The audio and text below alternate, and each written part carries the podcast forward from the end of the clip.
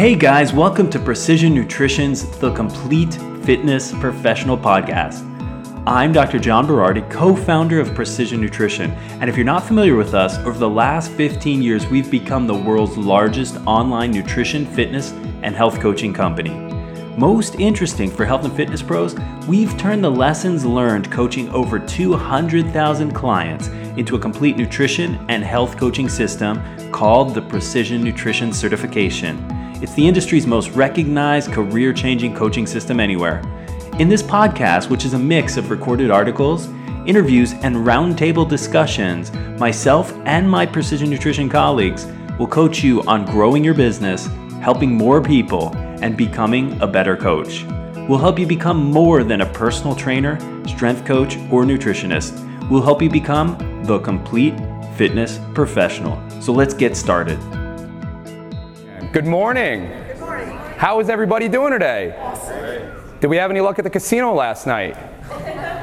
Anybody? Anybody head up to the NFL game, Cardinals and Chargers last night? Anybody make that? No, it was on TV. It was on TV, and I made the mistake of going and got stuck in that traffic going to LA. So, uh, but a great opportunity again. Who was here yesterday in this our shaping the path? Awesome, thank you. Repeat two time, appreciate it.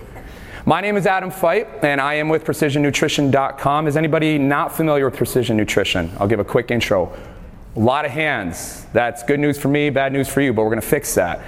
Over the course of 12 years, we have launched the world's largest online body transformation program, and I say program, not contest. We've helped over 35,000 clients lose 450,000 pounds of body fat. We've worked with over the 3,500, uh, excuse me, 35,000 clients. We've helped 25,000 plus fitness professionals through various mechanisms. We have a precision nutrition coaching program that we'll get into a little bit later today, as well as our level one and level two certifications for our master program, which actually kick off in a few weeks, uh, September 16th. So I'll talk about that a little bit later.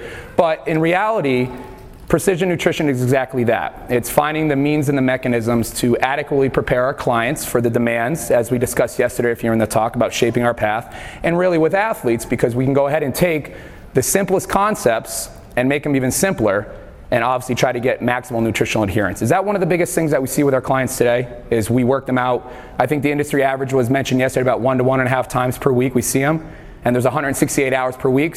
So how often do we get upset when we're training them so hard and they're making bad nutritional choices, right? Also, in that regard, can we make it a little bit easier? As trainers, we want to go ahead and we get the research and we're looking at grams, we're looking at mechanisms of carbohydrate cycling, carbohydrate backloading, paleo, intermittent fasting. But does it have to be that complicated? So that's what we're going to explore today. So thank you again for joining us, and I hope the next hour is as informative and as fun for you as it obviously will be for me.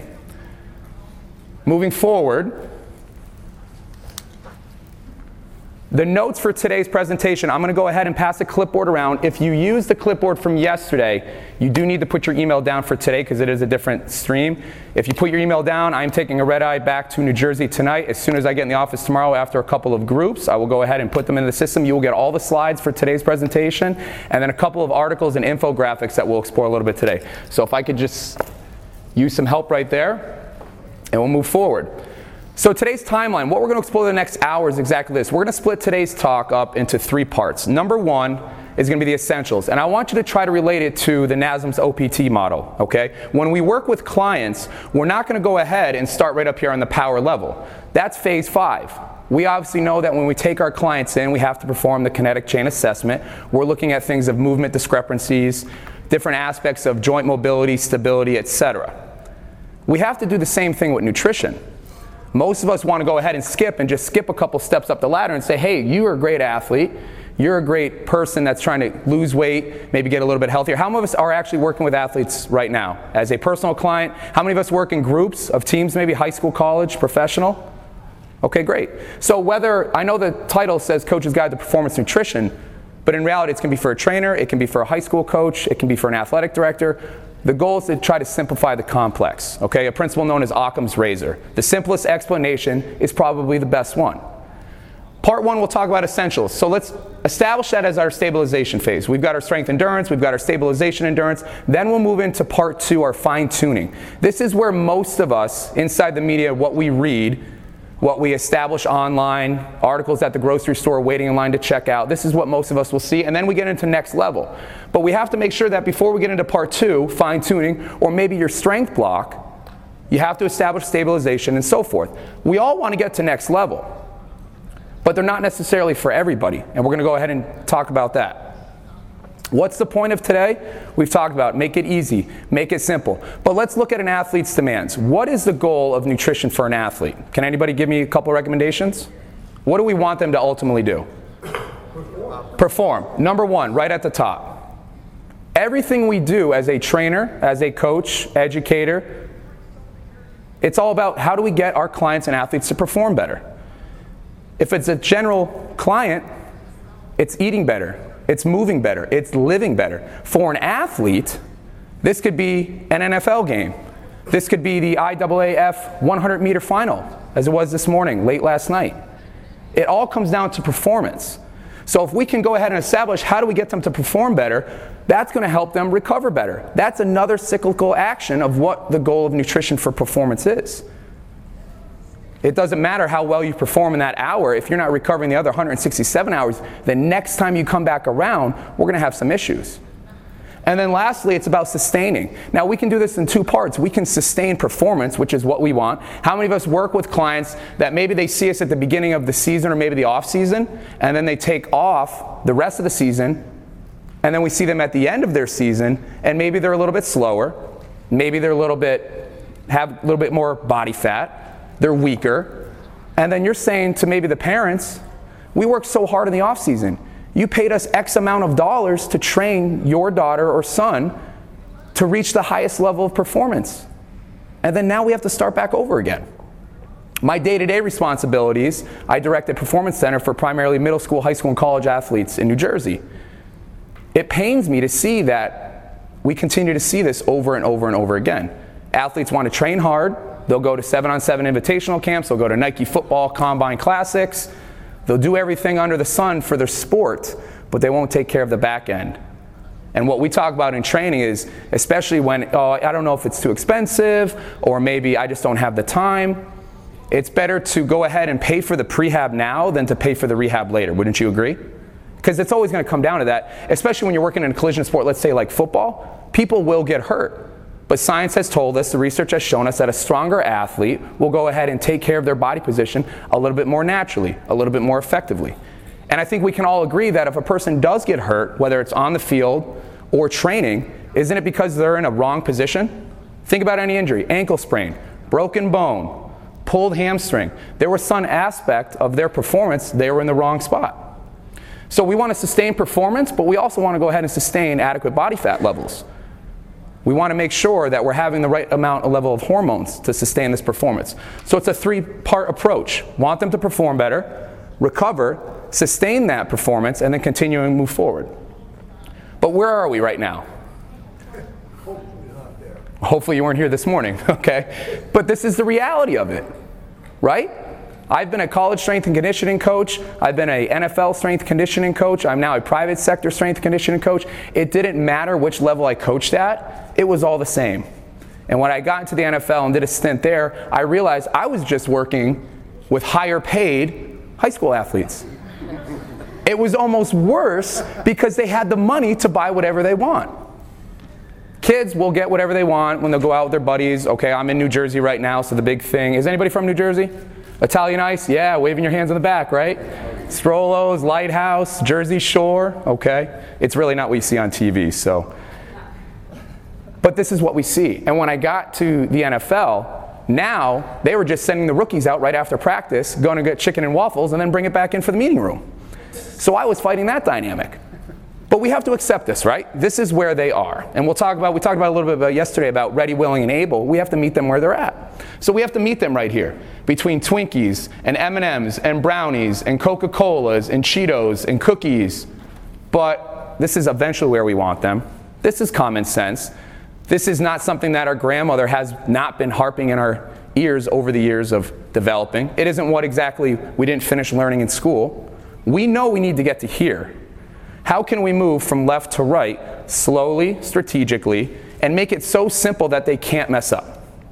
Have you ever had a trainer? Have you ever been coached by somebody early on. Maybe you are a trainer today because you had an awesome trainer when you started your physical development. And did you ever get coached to a manner when they're just saying, don't give up, you got to do one more, and you're just thinking, I can't. Like, you don't understand. I just, I don't understand what you're trying, I just can't do this right now. It's the same thing with nutrition. We may think it's easy. How hard is it to eat healthy? But depending on who we're working with and how we're delivering that message is going to go ahead and affect that pathway. Meet them where they're at. Plain and simple. If you have an athlete or you have a client that doesn't eat breakfast, and breakfast is important to them, and you're looking at their food behavior journals, and you're seeing that they're crashing towards the day, they're reaching for that snack, uh, snack the middle of their workday. Maybe establishing breakfast is a good idea for them. Let's start here. Don't say you have to eat it every day. If you're going from zero and you want to go seven days a week, that might be extremely tough. No different than saying, oh, I want to get in better shape, and then you throw them on the treadmill, and then in between that, you're doing battle ropes, and then you're pushing prowlers, and then you're throwing kettlebell swings through the roof. Hopefully, it doesn't go through the front window. Take your time. Meet them where they're at, and gently edge them along, slowly and effectively. So, getting into the essentials, that was really the introduction of what we have to cover. Let's take care of the base of the pyramid. Now, looking at nutrition, before we get into the food talk, and if you were here yesterday, we didn't really explore the actual portion control, which we'll get into today. But before anything, it's about being ready, willing, and able. So, the exercise we talked about yesterday, you'll see at the top, is when you sign up with new clients or you're working with athletes, you've got three levels of commitment. You want to ask them, how ready are you to do this task? So, if we're talking about nutrition, how ready are you to change your nutritional habits? Well, I don't know, coach. I mean, we play all week. I, I eat whatever my mom cooks. We go out on Friday night. Saturday, I just go out with my friends at the beach. And then Sunday, I'm just eating leftovers.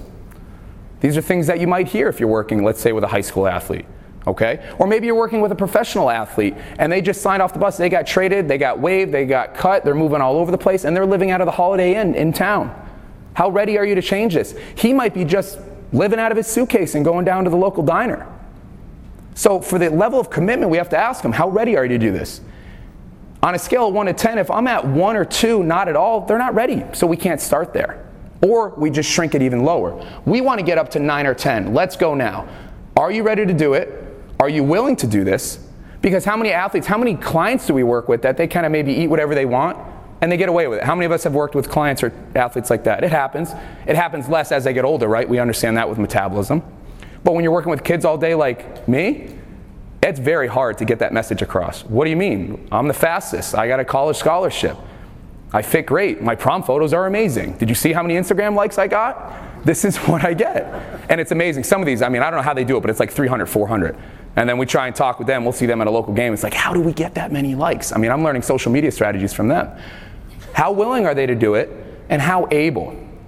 Think about socioeconomic cultures and upbringing. There might be just some things that are just holding them back. How many times do we have clients show up late all the time? Maybe that's outside their control. Maybe they have to take the bus to your session and they can't control when the bus gets there. So, before anything, before we dive into food, before we dive into grams and per pounds of body weight, are our clients and athletes ready, willing, and able? If they're not at a 9 or 10 for the task or goal that you wish them to aspire and accomplish, shrink it, make it smaller. Sevens, it's too hard. Fives, it's too hard. Eights, we're almost there, but it's, it's still too hard. So slow it down. So we get there, we're ready, we're willing, we're able. Coach, I want to get better. I got a good looks. I got an opportunity to play Division 1 football, field hockey, soccer. Or somebody meets with you, I want to go ahead and go for my pro card. I want to make a name for myself on the circuit. We're ready, we're willing, we're able, let's do this. We've got to remove nutrient deficiencies. Step one. This is the base level of your pyramid. We can't just say, here's a diet, here's a meal plan for 12 weeks, because what we've learned through the research is about over 270 athlete diets were analyzed.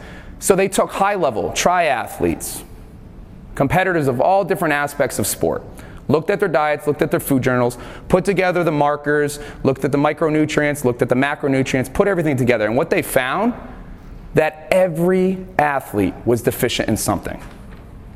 We talk about the importance of whole foods. There might be some aspects with the level of training that we're having our athletes undergo. Whole foods might not be enough. The best athlete diets were still deficient in three micronutrients. And some of the worst ones, we talked about where they are now, what they're eating.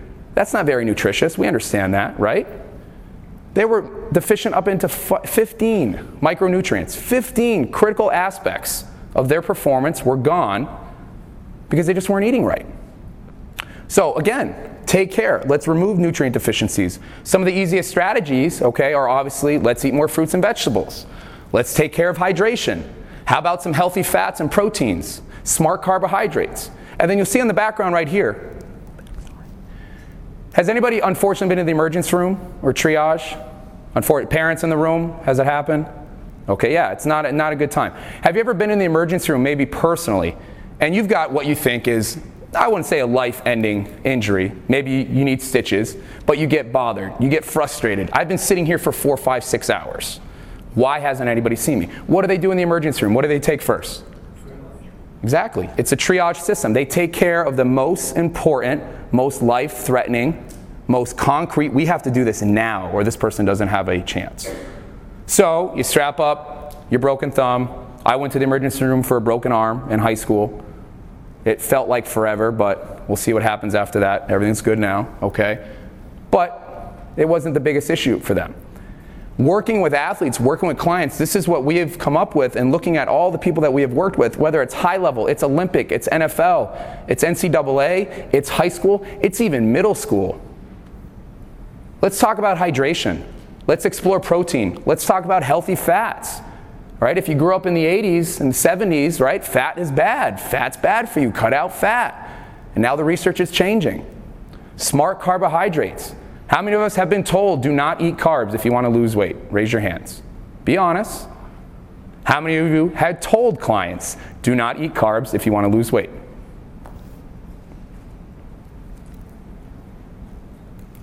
Carbs are good. Carbs are really good for athletes. The types, the amounts, and the frequency of when we eat them all play a crucial role in the process. And then lastly, vegetables. We'll talk about produce. Fruits and veggies are obviously a necessity so our triage items, our emergency items that we're going to take care of, we're going to be these five right here. So let's talk about hydration, right? If you have a decrease in about 1% of your body water, not your body weight, 1% of your body water, and if we know about 75% of our body is comprised of water, we're going to see decreases in endurance. They're not going to be able to go the distance. They're not going to be able to what we call last fast. Sure, they can be fast at the beginning, and then if we're not taking care of those hydration strategies throughout the game or the match, by the time when it really matters most, fourth quarter, final minutes, extra time, they got nothing. We just don't have it. You'll see a lack of strength and power, okay? Or what we call play stronger longer. They will not be able to do that. How many of us, how many of our clients are amazing at the beginning of our session? Maybe after a warm up and a cup of coffee, right? Especially those 6 a.m.s, but they feel great, right? So you probably get your big multi joint movements, you get your power movements done first. The CNS is nice and fresh, it's not fatigued. We're not doing those towards the end of the workout because we have a decrease, all right, in the synchronization, the concentration, and that's where we usually end up with what? Maybe our finishers, maybe our conditioning, our foam rolling, our stretching, our active recovery. We're to see decreases that, and then we're to see increases in resting heart rate. Technology has done us amazing situations and outcomes working with things that we can apply to our athletes today. Things like heart rate variability, things like GPS, things like the Omegawave, Technology has broadened and made us better trainers and coaches. But simply, we want our resting heart rate to go where? Down. So let's start with hydration, as simple as it is. We want to go ahead and give them a meal plan. You want to recommend a supplement? Are they drinking enough water? Water bottles on the tables. One, two, three, four, five, six, seven, eight, nine, ten. I'll assume the Starbucks is really water. Yeah, guy in the back's like, I got it. Good. Keep it with you. How do we do it? So, how much is enough? That's what obviously we want to get to and talk about. It's about 12 to 16 cups. What I found working with the athletes today, depending on your body weight, it could be a more realistic recommendation of saying, hey, it's about half your body weight in ounces per day. Based off some standards with the American Athletic Training Association and working with college athletes along the way, take your body weight, and it works for me because my body weight fits 220 pounds, Half that is 110. A gallon is about 128. So for me, it's almost a gallon a day. We cannot say drink a gallon a day. We cannot say drink eight cups a day. What do we know impacts hydration? Activity, intensity of activity, temperature, as if it was 105 degrees out, humidity, which I wish there was some, That's all going to affect that. So 12 to 16 cups, keep it simple. How do we split it up? I love Nalgene. It can be any type of water bottle. Nalgene's work for me personally because for me it's about four of these a day. If you're working with athletes, athletes are in preseason right now. What might they see a lot of when they go inside the bathrooms? Hydration charts, right? Look at your hydration. Look at your urine. If it's looking clear or pale colored like a lemonade, you'll probably be in good shape. If it's looking like apple juice and it doesn't smell anything remotely good, you're probably in bad shape. But we have to talk to our clients about this. We have to talk to our athletes. The younger they get, the harder it is for them to be mature about this. But we've all heard it, right? Once you're tired, it's too what? It's too late. So, how do we do it? Let's talk about working out. Step one, let's maybe working out at 6 a.m., 7 a.m., 8 a.m. Try to drink one bottle before you train. Get that in. One bottle after. If you can't get it in in the morning all the way, drink it while you train, okay? Then step two, drink one after, and we'll get into like protein shakes and what we call super shakes, an awesome way to get some more micronutrients inside. So you've got two bottles right around your workout period. Awesome. This could be right here about a half a gallon if you're using a 32 ounce Nalgene bottle. $8 if you go on Amazon. Step three, maybe then just have one to two cups with meals. Keep it simple, don't overthink it, drink throughout the day. More activity, the more you drink. Hydration is important, so step one. What about protein? How many of us have heard you got to build muscle and you got to go ahead and eat more protein? It's important. We know that. Are we getting our clients and athletes better when they're training with us physically while they're training with us? Or are we breaking them down? We're breaking them down, exactly, right? So we're going to break down muscle tissue. We know this. We have to go ahead and replenish, we have to rebuild. But again, looking at these diets, protein was very, very, very low on those numbers of getting adequate numbers. We know it's going to repair and rebuild muscle tissue. We know it's going to help us make hormones like testosterone. And then we know on the third bite right there, that's a good looking steak. What is that, about medium rare, you think? Outstanding. It's going to maintain a healthy immune system, right? I have a son, three years old, and I have a daughter who's going to be one. Son got the stomach bug. We're talking about everywhere we've got the stomach bug. We kind of don't want to eat anything, but what do most doctors tell us?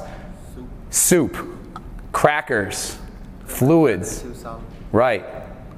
We go to a new pediatrician, he goes, no, protein and fats. As hard as that is, you want to go ahead and eat these protein and fats. That's going to help speed up the metabolism, but it's going to help rebuild. We may not want to feel like that. We may want to feel just snacking on the couch with wheat thins, all right, and Powerades and Gatorades.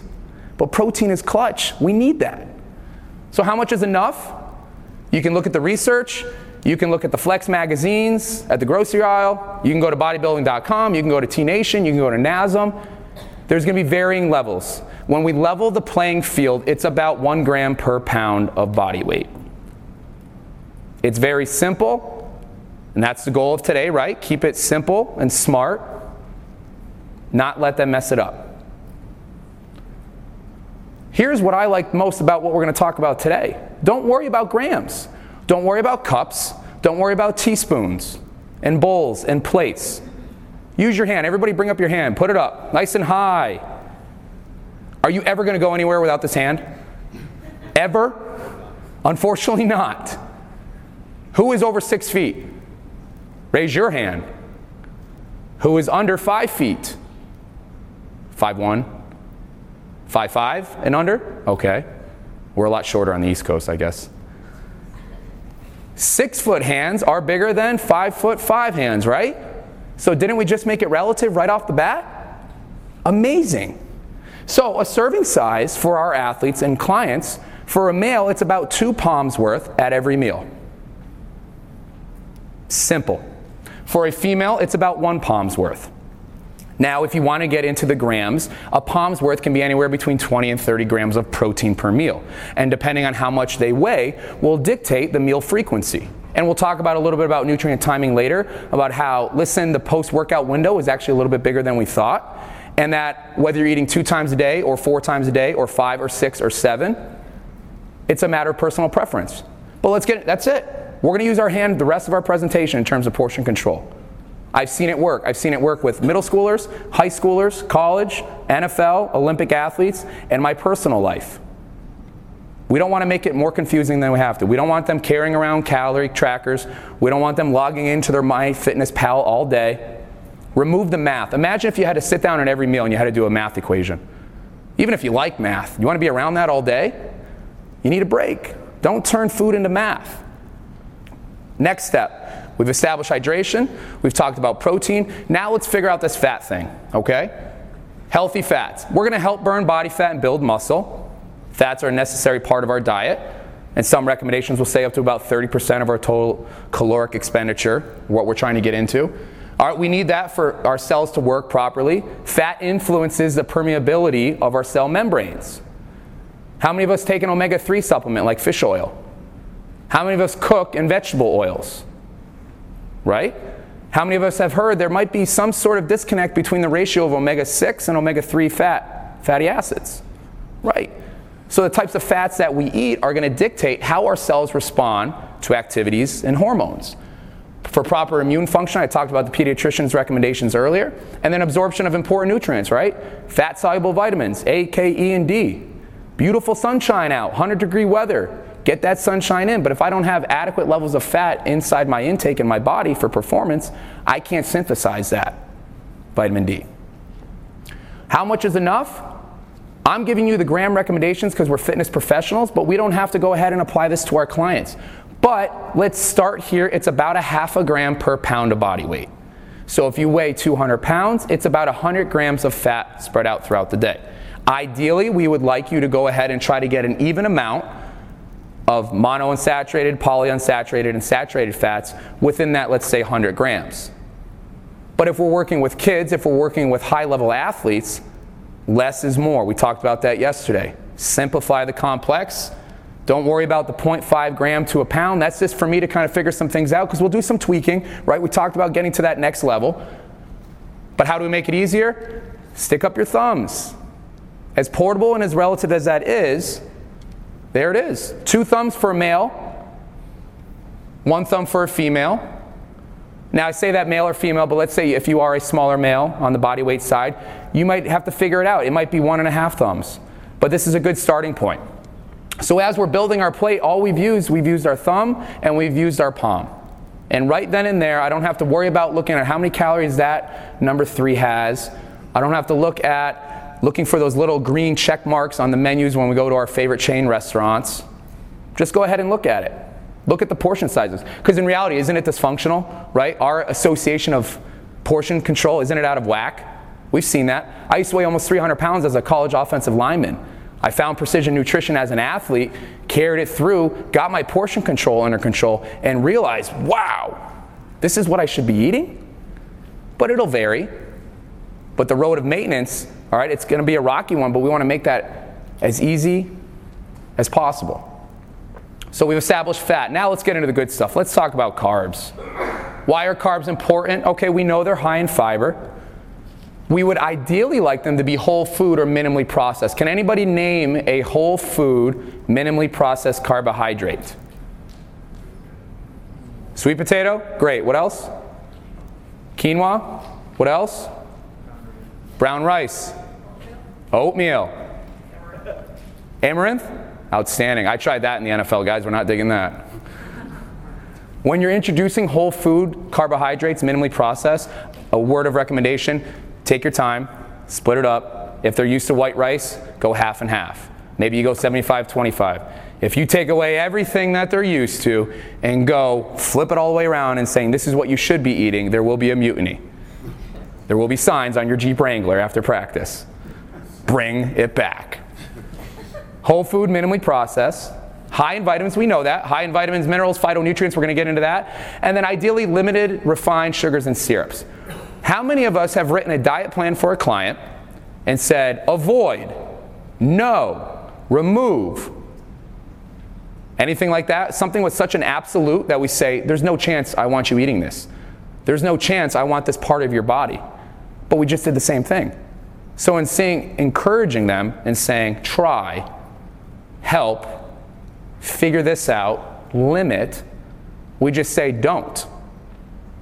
I forget what book I was reading, but it talked about how many times a child hears the word no compared to yes when they're growing up. Power of yes, thank you, Eric. It's amazing, right? The ratio is disgustingly out of proportion. We have to make sure we're doing the same thing with our clients. Don't tell them what they can't have, help them figure out what they can have. Because if you involve them in the process, especially as an athlete, they're figuring this out. They don't understand this. If you're working with a high school athlete, you're eating whatever mom and dad are buying. So what does it now become? Now you're working with the athlete, but who are you really trying to educate? The parents. They've got the money. Well, if you don't like it, then you do the grocery shopping. How many kids are going to do that? so then here I am. All right, let's go do a grocery store tour. But this is what we have to do educate them, inspire them, empower them. So, conquering with the carbohydrates, here's where we're at. It's the reality. Did you eat breakfast? Yes. Check. What did you eat? Froot Loops.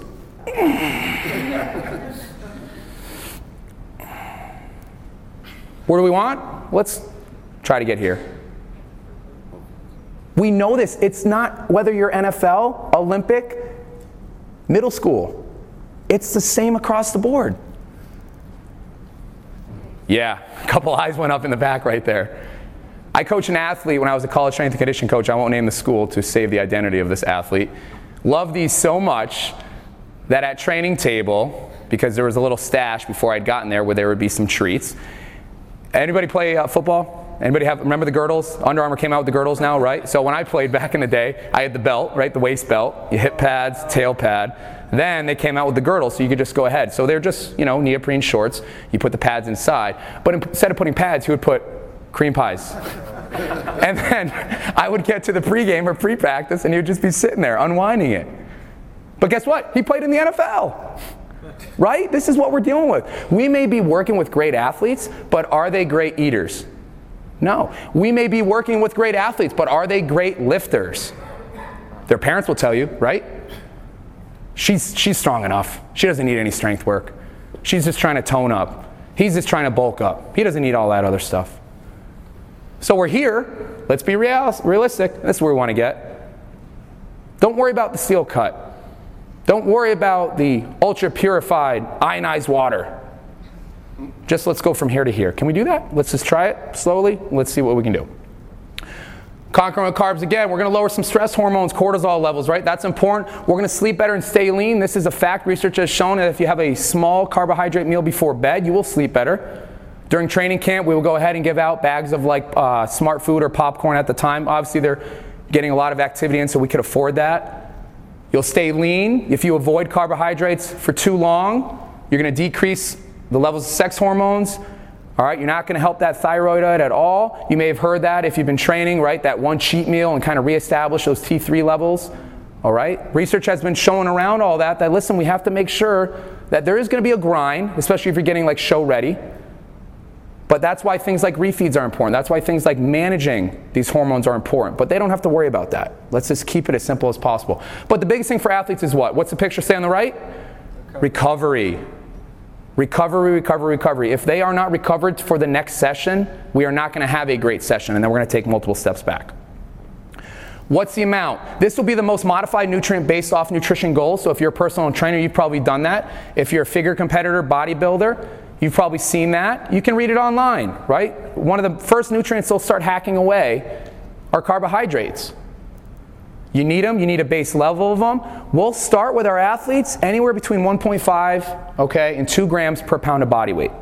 But you'll know this the longer you work with your client, you'll realize what's working and what's not. If you just go ahead and take a, a 250 pound athlete and saying, all right, we're going to start off with 500 grams of carbohydrates, and then they gain 17 pounds and they're moving slower and they're not really doing well, well, maybe you're not responding to that. Maybe you're what we call like an O type. So we're going to shift our recommendations to like a V type. And maybe we're not ready for that, so we'll slide down to an I type. But let's start here. Let's just figure it out. Let's ride it out for a little bit. Let's use that outcome based decision making that we talked about yesterday, and we'll go into a little bit today, and see where we need to go. But again, get rid of the grams, get the pounds. Now, cup your hand up. That's it. Half a cup, two thirds of cup. It all depends on how big your hand is. We're going to go ahead and throw fruit inside with our smart carbohydrates. We're building our plate, we're almost there. Male serving size, about two cupped hands. Female size, one cupped hands. And you can eh, use it interchangeably. So whether it's fruit, whether it's brown rice, whether it's quinoa, with athletes, it might be two slices of whole wheat, the best whole wheat, 100% sprouted whole wheat bread you can find. Two slices will make it work. Imagine if you knew all I had to do was look at my hand, how much better we would feel, how much math we don't have to go ahead and put on that Excel spreadsheet. Produce, finishing up with the macros. We understand, right? We don't get enough of this, right? How many of us had vegetables or fruit with our breakfast this morning? How many of us did not eat breakfast this morning? 31% of us will get enough greens. And isn't that one of the most, the biggest nutrient that we recommend? Like, get just get your veggies in, just eat enough greens. But we're forgetting how much awesome the other stuff is. 22% will get reds, 21s will get yellows and oranges, 14 will get whites, 12 will get purples and blues. The importance of phytonutrients, we'll get into that in the next couple slides, but all right, obviously decreasing risk of heart disease, osteoporosis, cancer, diabetes, etc. So what we would like is, hey, let's try to get one cup of each color per day. But where do we turn the cups? The cups, I'll give you a sneak peek. All right, just use your fists. We're still using the hand. So why are these important, right? We've got our greens, all right? They're going to be rich, all right, in EGCG. You'll see that in like green tea extracts, right? If you're in the supplement world, you'll see that. Luteins, isoflavones, okay? Brussels sprouts. You know the average American will eat 70 pounds of potatoes per year? 70. Probably most of it will be what, though? French fries, right? In-N-Out Burger, I'm not going to lie. Haven't been back in eight years, had to try it out again. 70 pounds of potatoes, a quarter pound of Brussels sprouts. Does anybody not enjoy Brussels sprouts? Try the shredded ones. Game changer. Amazing. Completely changes it, the whole thing. All right? Legumes, okay? Eat about four times a week, decrease the risk of heart disease by 22%. Mom was right, grandma was right. And I love now being a parent talking with other parents because they'll say the same exact thing I'm saying. And what do they say? If you could just say what I'm saying, it just sounds cooler from you because, like, you're their coach. And then I'm just like dad or I'm mom, right? They don't want to listen to me. Have we heard that? Have we dealt with that before, right? Or you work with a client. I'm working with one adult client right now. And, oh, nice to meet you. Yeah, my wife wanted me to do this. And the wife just comes in and just starts blasting them. I'm just, oh, I, am almost like, how are you still married? like, just killing them, saying, you need to do this, you need to do this, you need to do this. And just puppy dog, and a, a very big man, mind you, right? But then I go in there and I say the exact same thing as she does. Not like her, though. You're right. You're totally right. I know what I need to do. Uh, it's just amazing. It's all about the power message, right? So we got greens, obviously important. We've got reds, okay, rich in lycopene or in ellagic acid. Let's take a look. Watermelon, in season. Get this when you take care of it when you can. All right, raspberries. Did you know raspberry seed oil has an SPF between 25 and 50? Yeah. How about that? A lot of these things that you'll see, the cherries, the chili powder, I don't recommend a cup of chili powder per day. That's probably not a good idea. Tomatoes, all right, about 22 to 24 pounds of tomato and tomato products per year. That's what the average person does. Mostly in the form of what, though? Yeah, ketchup. Wh- which president said that was a vegetable? Was it Reagan? I could have sworn one, one president said tomato, uh, ketchup was a vegetable. But either way, ketchups, tomato sauces, pizza sauces, etc. Whole foods, minimally processed, that's the goal. Oranges, alpha beta carotene. Do you know if you cook your carrots instead of snacking on with hummus like I usually do, all right, you increase the bioavailability of the uh, beta carotene by 85%? Cook them. Cinnamon, honey, throw a little bit on there. All right, make it great. Citrus fruits, all right, more flavonols and terpenoids, okay? Sweet potatoes, we eat a lot more regular potatoes, not as many sweet potatoes. Great article on our website about talking about the differences and how maybe sweet potatoes may not be the healthier version for you. It all depends in context. All right, we got our whites, coconut chips, flavonols, all right? Phytonutrients like quercetin, black tea, onions, garlic. You got garlic breath? Eat an apple. It helps. All right, you're going to go out, have some garlic, make sure you keep an apple with you. So you're looking at all the different type of phytonutrients at the bottom. They're all going to be a little bit different. They're all going to help different aspects right, of your nutrition. And then finish up with purples with produce. All right, resveratrol. What do we all know is purple, and we always say it's healthy for us, and we probably drink a lot of it. Red wine. Red wine, not just wine. She was like, red wine. What year? See how good you are. The older the better. Excellent, right? So again, phytonutrients, we're going to take care of that. Anthocyanins, blackberries, blueberries, prunes, six grams of sorbitol, all right, inside there, obviously for a laxative effect. Purple potatoes. Who would have thought? Don't just buy the regular white russet potatoes. Experiment. Have fun with it. Involve your kids with it if you're a parent. Produce is important. Let's keep it simple. Two fist sizes for a male, one fist size for a female. It's as simple as that.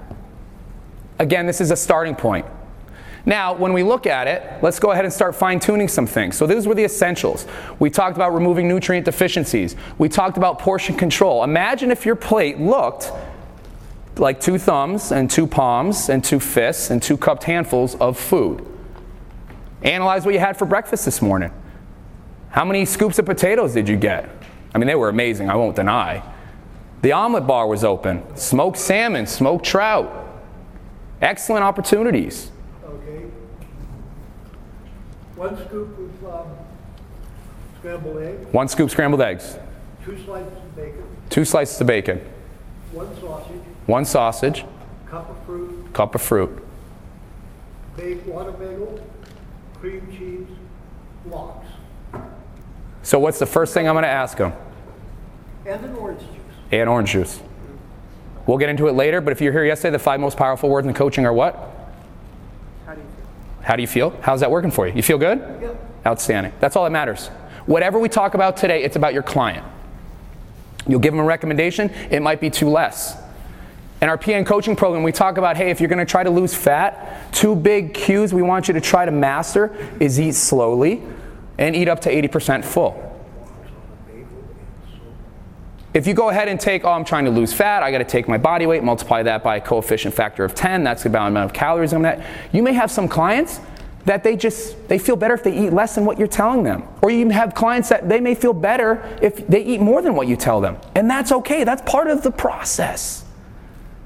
This is where we get into fine tuning now. How's that working for you? If you're gaining weight or if you feel awful, well, then we start digging into his food log, his behaviors, his habits, his actions. With athletes, it's all about matching their activity level with their nutrition. If you do more, you should probably do what? Eat more. If you do less, you should probably eat less. How many of us eat like we're running the Boston Marathon and we're probably just walking to our cubicle in the gym or to our car because we got employee of the month, so we got the first parking spot in front of it. But we're eating as if we're running the marathon. Right? I actually train. I'm a strength power athlete by nature, but I train and I wanted to challenge myself. I ran the New Jersey half marathon three years ago. Now this will be great. I never do cardio, right? Don't want to kill my gains. We always tell that, right? That's what's happening. No cardio, gonna get small. And so I validated. I'll just do my long runs on Sunday, and then that'll validate I get to eat whatever I want. So there I was running seven, eight, nine miles, and then I went to the local surf taco shop and ate a three pound burrito in nine minutes. I got my photo on the wall, mind you. But in my head, I was like, I just ran nine miles. I'm gonna eat a three pound burrito. Did I lose any weight training? No, but I did run the half marathon in 151 and I was jacked, right? But we have to match activity level. So let's try this out. Let's take the recommendations that we gave, we talked about it. Let's look at the females, right? This is what your plate will look like. I know it's very tough to look at it with hands, so we just got rid of the hands, let's put it on a plate. You've got your one palm of protein dense foods, we've got one fist of veggies, you've got your one cupped handful of carb dense foods, now remember, that could be fruits, that could be beans, that could be those whole grains that we talked about. Ancient grains are awesome. And how easy are that, honestly? Like, you never have to go ahead and get a box of Uncle Ben's brown rice, boil it on the stove. What can you do now? You can unzip it, you put it in the microwave for how many seconds? 60, 90, done. And for a guy like me, that's two ser- that's a serving, because that's two, okay, cupped handfuls. And for a female, that might be one. So then she just saves that. You don't even have to worry about the Tupperware. This is prepackaged, this is prepackaged. We're all set. One thumb of fat dense foods. Mind you, keep control. Yes? I was wondering, does the type of protein affect the serving of fat? For example, like that steak is much higher than the chicken. Now, if you ask, has anybody worked with carb cycling before? Okay. They will take the primary macro and say not worry about the rest, right? So if let's say you take, obviously you want like a lean top round steak, right? But let's say a peanut butter, we know that there's some carbohydrates in there and some f- protein and fat, but we're really counting it as a what? Primarily a fat source, right? So again, we'll get there's a great side later talking about that. Let's not worry about that yet, right? But fat, if you're cooking with oil, coconut oil, olive oil, mind you, keep that in consideration. Some people are like, oh, I don't have my thumb of fat. Well, what did you cook it in? Some athletes, athletes especially, will forget that. I mean, most of the time they're not even cooking, so we got to tell mom and dad. But if you want to do the macro split, let's just start here 40% roughly carbohydrates, 30% fat, 30% protein.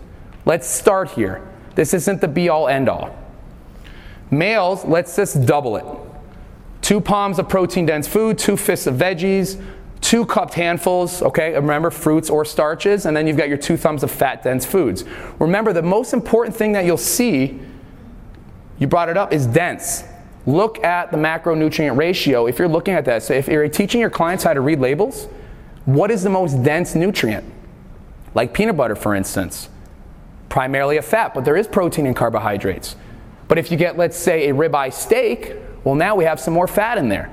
But what's the density of that food type? Start there. But what's the fine print? This is, this is what we really aspired to learn today, right? There's got to be more than that. So, the outcome based decision making, what is it? If you have a client or an athlete who's gearing towards fat loss, you have your starting point, whether it's two handfuls and two cups and two palms, or you've got the one with a female, fat loss, or maybe, listen, I'm not doing anything today. If you're not training today, and let's say you're a physique competitor or you're an athlete, I should probably eat a little bit less. But you don't have to. Many athletes, they can eat linearly all week long because at the end result, it's all about balance, right? So you can front load it, you can back load it, you can go in between highs, lows, you can do, we've called uh, post workout meals, we've done anytime meals. The balance is what the end result is all about. But next level, we're fine tuning a little bit. Hey, let's remove, you want to lose a little fat? Remove about a half to one cupped handful of carbs from a few meals. And then what do you ask? How do you feel? Remove a half to one thumb's worth of fat from a few meals. You can do one, you can do two, or both. Yes? So these are recommendations for like per meal, right? Yes. And then how many meals per day are you? Good question. The principles are really built on about four meals per day. But in reality, it's about three, and then we'll talk about what we call about like a super shake. Because we're going to assume an athlete's probably going to have a what after they train? Some sort of shake, right? A recovery shake. So we'll get into that in a little bit. But yes. Now, the recommendations that we're giving, yeah, it's two palms, it's one palm, it's one cup, it's two thumbs. In reality, what we've found, active individuals, males, they might need up to six to eight servings of everything. So for instance, eight palms worth of protein would be four double palms. Does that make sense? Females, we've found it could be anywhere up to four to six. So just because we said, hey, if it's four meals a day, you need four palms, she might need six, especially on a harder training day. So again, there's varying levels of grayness. I wish it was black and white, right? How awesome would that be, right? It's like 50 shades of nutrition. Well, this, and then it's this, and it could be this. But that's what's fun about it, isn't it? Like if it was that easy, I mean, you know, we wouldn't have all these opportunities to get people better. And how many of the clients that we get are athletes because somebody else did a bad job? I hate saying that because that's, that's a reflection of our field, but isn't it? But then, oh, well, tell me what you didn't like about them. What are you looking for? Now's my opportunity to change that. I was with this trainer for X amount of months. I never saw the weight scale budge. We never talked about nutrition. Are you offering nutrition? Maybe he just didn't feel qualified, or maybe he wasn't allowed to. So the fine print, just remove a little bit. Carbs, fats, respond. See how you feel. You want to add some muscle, or maybe you have a little bit more higher activity level. Let's add a little bit, half a to one cup handful of carbs, add a little bit more fat. Because what's really going to be the constant, whatever it is? What's the one nutrient that's probably going to stay, stay the same? Protein, right. Ask how they feel. We're going to try this out. I just want to see how you feel this week. Let me know your schedule. Athletes are great at schedules, right? They always know what. When do I have practice? When do I have to get on the bus? Last night we were at the Chargers and Cardinals game right now. We had limited access, family and friends.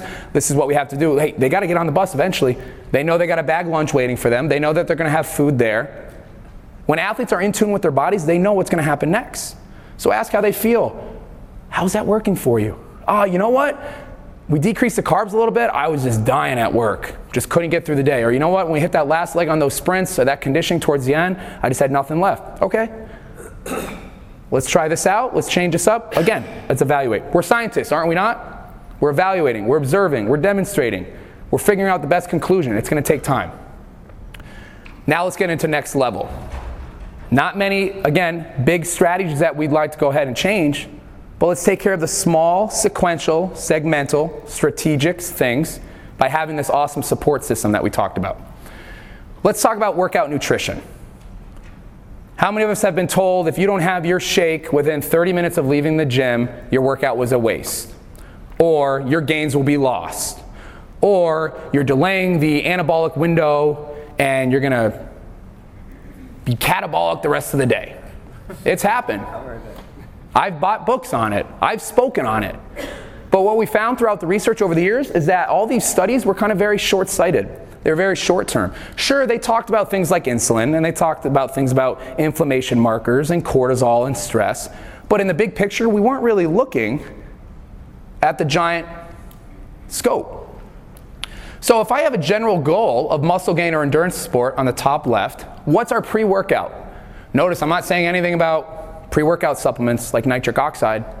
I'm not saying anything about shooters of protein and Gatorade. Just eat normally one to two hours prior. How many of us get clients, if we have that 6 a.m., they roll literally out of bed at like 5.51 and then hustle over to you? And how many times you say, you know, you probably feel a lot better if you got up earlier, ate, and brushed your teeth. one to two hours prior. For them, this might be a super shake that we'll get into talking about. It can't be a full meal, and that's okay. But if I'm going during a workout, all right, this might be, hey, we might recommend something like a protein and carbohydrate drink or a BCAA drink, all right? Leucine, isoleucine, and valine, okay? Or water. Master water. Are they drinking water throughout their training sessions? If you've mastered water, and let's say you have a fat loss or strength support athlete, let's go down to the bottom, and we're getting those final stages of cutting, maybe it's a competition, you're gonna need those BCAAs but let's make sure they're doing water. And if you have a muscle gain or somebody that's a, a high rev type of athlete, they've got the muscle gain or endurance, hey, this protein and carbohydrate, uh, excuse me, carbohydrate drink might be great, but make sure they're doing everything before that. So a general recommendation for the P plus C, all right, that's gonna be anywhere between like a two to a four to one carbohydrate to protein. So let's say 15 grams of protein, anywhere between 30 and 45 grams of carbohydrate. Let's keep it simple. Half a scoop of protein, a bottle of a sports drink of your choice. Mix it, shake it, blend it, do whatever you want to do. Go ahead and drink that during the workout if you feel you need to, because in reality you don't.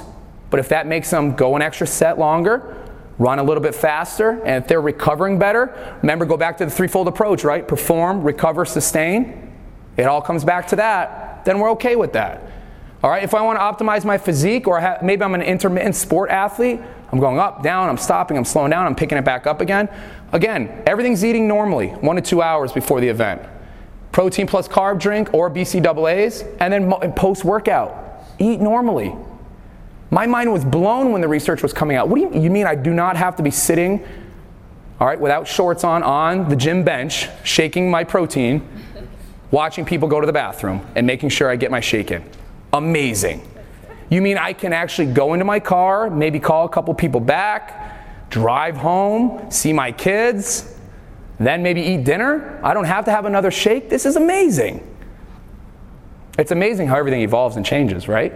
Imagine if we were doing, you ever look back at your old programs five years ago? Ten years ago? He's saying Hail Mary's up here.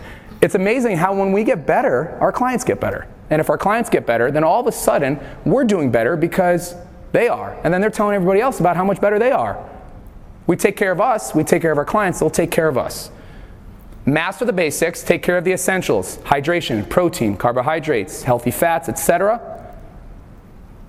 Make sure you're drinking plenty, make sure you're eating quality and quantity of foods is on point. Look back at your plates, and then you can worry about this stuff.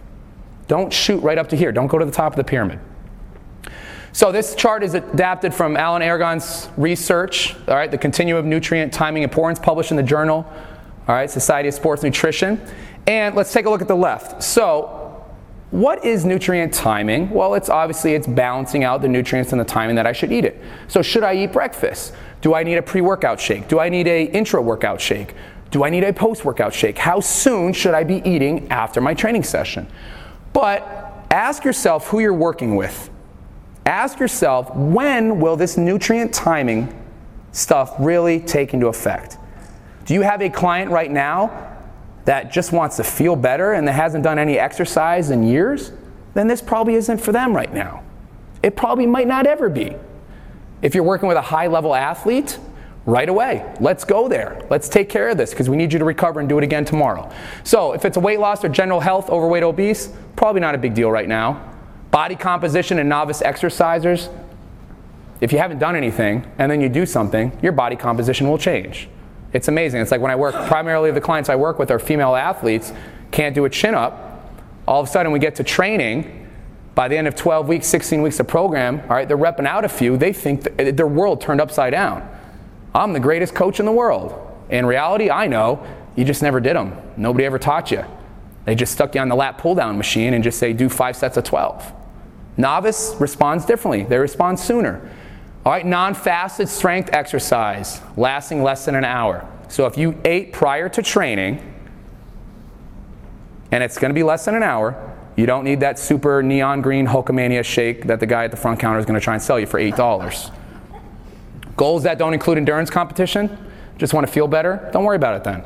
Goals that don't include extreme muscle gain, don't need it. Goals that don't include extreme fat loss. Again, if they don't have these extreme goals, don't worry about it.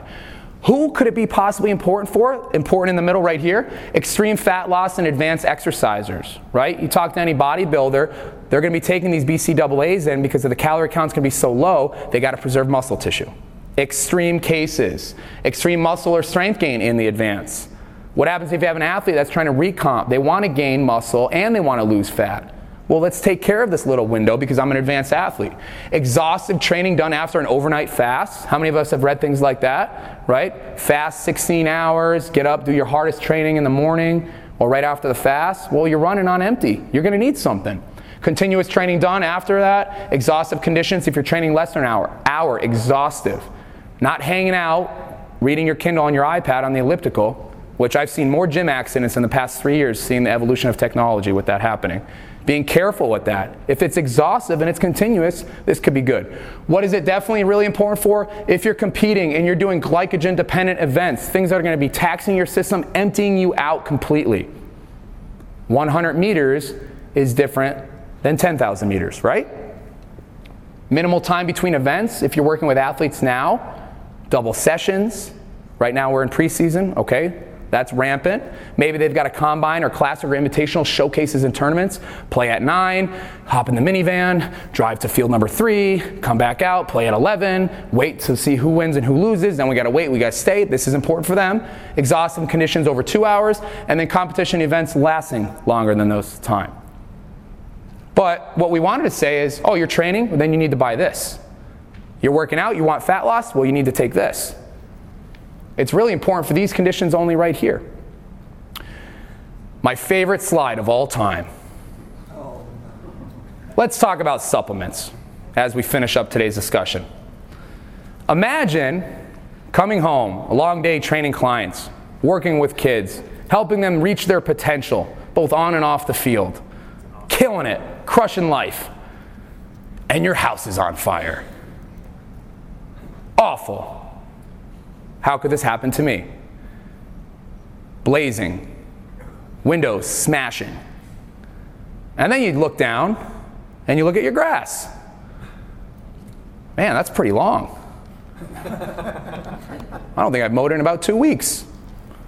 And then you got your neighbor next to you being like, you know, the HOA guys are gonna yell at you. You gotta keep that grass down. So what do you do? You go in the shed, admiring the view, and then you start mowing your lawn. But what's the principle behind this image right here? Are we taking care of what's important first? Are you mowing the lawn with your house on fire? Think about how many times, this will go back to the meat comment earlier. Are you eating meat at all? If you're not, why are you worried about the genetic makeup, whether it was grass fed or grain fed or organic or wherever it is? Let's eat meat first. Before the meat, are we drinking water? Do we see how it's all tying in now? We want to focus on this stuff, the top of the pyramid, maximal strength and power, and we're worrying about the grass. I mean, it's long, I'll give them that, but I would definitely get a fire hose out there for sure. So, finishing up with supplements, the top three that we would recommend if you're working with a client, especially an athlete of high athletic performance, would be a multivitamin, or a multi-mineral, okay? It would be a protein powder. I can't tell you how many times I meet with parents. Well, isn't a protein powder going to make them bulky? Isn't that like muscle building? When I was a college strength and conditioning coach, there used to be a rule of 30, which means we could not give any type of product or supplement out if it contained 30% more calories of protein because it was quote unquote muscle building. And then I said, Isn't water muscle building? You want me to not give them water? If I didn't do that, you'd fire me. So what happened with the supplement industry, right? Companies like Cytosport or Muscle Milk, they created a brand called Collegiate. And what was it? They had to keep the protein the same, but what jacked up? The carbs and fat. So now all of a sudden this really awesome post-workout supplement's probably not so awesome anymore because we had to meet the legislation, all right, of a company that didn't really understand the principle of what we're trying to do. Okay? So a protein powder and then a fish oil. Okay? Two to five capsules per day, about one teaspoon. We want to make sure that that EPA and DHA count is very high. We know the benefits of protein, protein, powder, patties, legs, wings, thighs, whatever it is. That's all. That's what I try to explain to our parents. This is all it is. Okay? It's just real food and a convenience factor. Multivitamin and mineral support, again, remove nutrient deficiencies. Think of it like an insurance policy. That's all it is. Fish oils, all right, decrease inflammation, everything. I mean, if there's one big thing that has come out over the years, it's been the importance of balancing out this omega 3 and omega 6 fatty acid profile. So go ahead, pop a couple of these fish oils, take a couple teaspoons, eat more salmon. Probiotics. How many of us deal with GI issues? Our clients, everybody's going gluten free now. Do they need to go gluten free? If we ate more fruits and veggies, maybe we took care of our GI system, we'd feel a little bit better. Vitamin D, all right, one of the most efficient vitamins, as long, uh, uh, excuse me, along with zinc, magnesium, and calcium. Where do we get vitamin D the most from? Outside. So, are we getting enough sunlight? Are we eating vitamin D, zinc, magnesium, calcium-rich foods? If not, let's shoot for about one to 2,000 IU's a day. Let's start there. And then creatine, depending on who you're working with, depending on what type of season they're in, there hasn't been a more universally studied supplement that shows that it works. But am I going to recommend the creatine to the 16 year old football player who doesn't eat breakfast, eats a soft pretzel and an iced tea for lunch, and then just goes to Five Guys for dinner? Absolutely not. But he, the same guy, will come into the gym with a duffel bag and saying, Coach, what do you think of this? Boom. I got my pre workout. I've got my intra workout. I've got my post workout. I've got something that says that it was made in the Eastern Bloc and it's finally been released Uncovered Secrets training of the Soviets. It happens, does it not? Especially if you're working with kids. I see in the back, right? You know what I'm dealing with. Let's take care of the top three. Protein, if you can't eat real food. Fish oil, if you're not eating omega 3 high rich foods. Multivitamin mineral, take care of it. All right, it's not a big deal. So, what we've looked at, always recommend hey, it's got to be NSF certified. NSF is a widely, all right, a custom brand of testing recognized by the NFL, NCAA, highest sporting organizations possible, anything HFL or informed choice certified. True story. I coached two athletes, one at a school in South Carolina, one at a school in Kentucky. They took a supplement that they could buy at a local general nutrition type of store. Labels aren't regulated, we know that. They both tested positive for a banned substance on the NCAA impermissible list, and they lost a year of eligibility. So you have a team captain that all he wanted to do was get a little bit more energy to work out and pop. Two different schools, the same product. So we have to be careful what we're recommending. So look for the blue seal if you Google like NSF certified for sport, you'll see that. I know in my time in the NFL, I could not even speak of a supplement unless it had that blue seal on there. High school kids, you'll see a lot more with the HFL, okay, informed choice. And then Exos, right down the road, actually, they just partnered up with Thorne Research by far one of the most cleanest laboratories who stand by what's in their product is in their product is precision nutrition approved. So you can check them out. I think it's exosfuel.com and you'll see everything that they, they got their all these products listed above. Super shakes finishing up. I talked about earlier the age of the protein shake two scoops shake shake shake and drink are over. They're done. They're extinct. We can now get real food in an awesome shake form high quality protein. So we're looking at all the factors of performance. We had the hydration, we had the protein, the healthy fats, the carbs. We can put all that in a nice blender, zip it up, and it's amazing. How many of us have bought a protein powder when we had no money and just absolutely just had to scarf it down? It was so gross. because we couldn't afford the $59 for the half a pound ultra cross filtered hydrolysate manufactured from the waters of Zenith, you know? Like, but our kids get sucked into it, don't they? Coach, this says proprietary blend. It's got five asterisks. It's got to be good. This one guy sold me something, he had to get the key from the back and behind the glass cabinet. Well, if it's locked up, it's definitely good, right? So, super shakes, right? Tons of fruits and veggies, healthy fats, vitamins, minerals, and phytonutrients. Listen, kids don't like to eat fruits and vegetables. We know that. Okay? I work with kids in high school and college and the pros. I have two kids that are starting preschool. It's uniform. They don't like it. Sneak them in there. You'd be surprised. You can sneak spinach into these shakes and not even taste it. Not even taste it. Then again, slowly, progressively build it up just a little bit. Add a little bit of this. Do I have my red? Do I have my orange? Do I have my green? Etc. But hey, honestly, just start with spinach. It's awesome. You can't even taste it. T- uh, taste it. Super Shake Guide, that's going to be there online. Get rid of that. Add some. Get yourself a quality blender. Take care of business. There's gonna be some things I talked about, like the Super Shake Guide, workout nutrition. If you did not go ahead and fill out the email address on the clipboard that's been passing around, go ahead and head to this URL right now when you leave here. On your way home in your airport, precisionnutrition.com slash performance dash nutrition dash seminar. Throw in your name and email. You'll get all the slides from today. And then a couple of the resources I talked about earlier. I think we're going to go ahead and give you the Super Shake Guide as well as workout nutrition. And then go ahead and check out the site. Let us know what you think. If you're interested in nutrition and taking your client's performance and your athlete's performance to the next level, our level one certification opens up in a couple weeks on September 16th, as well as our level two. All right, I want to thank you again. It's the last day of the conference. We had a packed house. Thanks so much. I will be here. I've got a red eye at 10 o'clock. So thanks again. Okay, everyone, that's it for this week's edition of Precision Nutrition's The Complete Fitness Professional Podcast. For more information about how to become the complete fitness professional yourself and for some awesome free nutrition and coaching resources, come visit us on the web at www.precisionnutrition.com. You could also visit us on Facebook or on Twitter at InsidePN. Talk to you next time.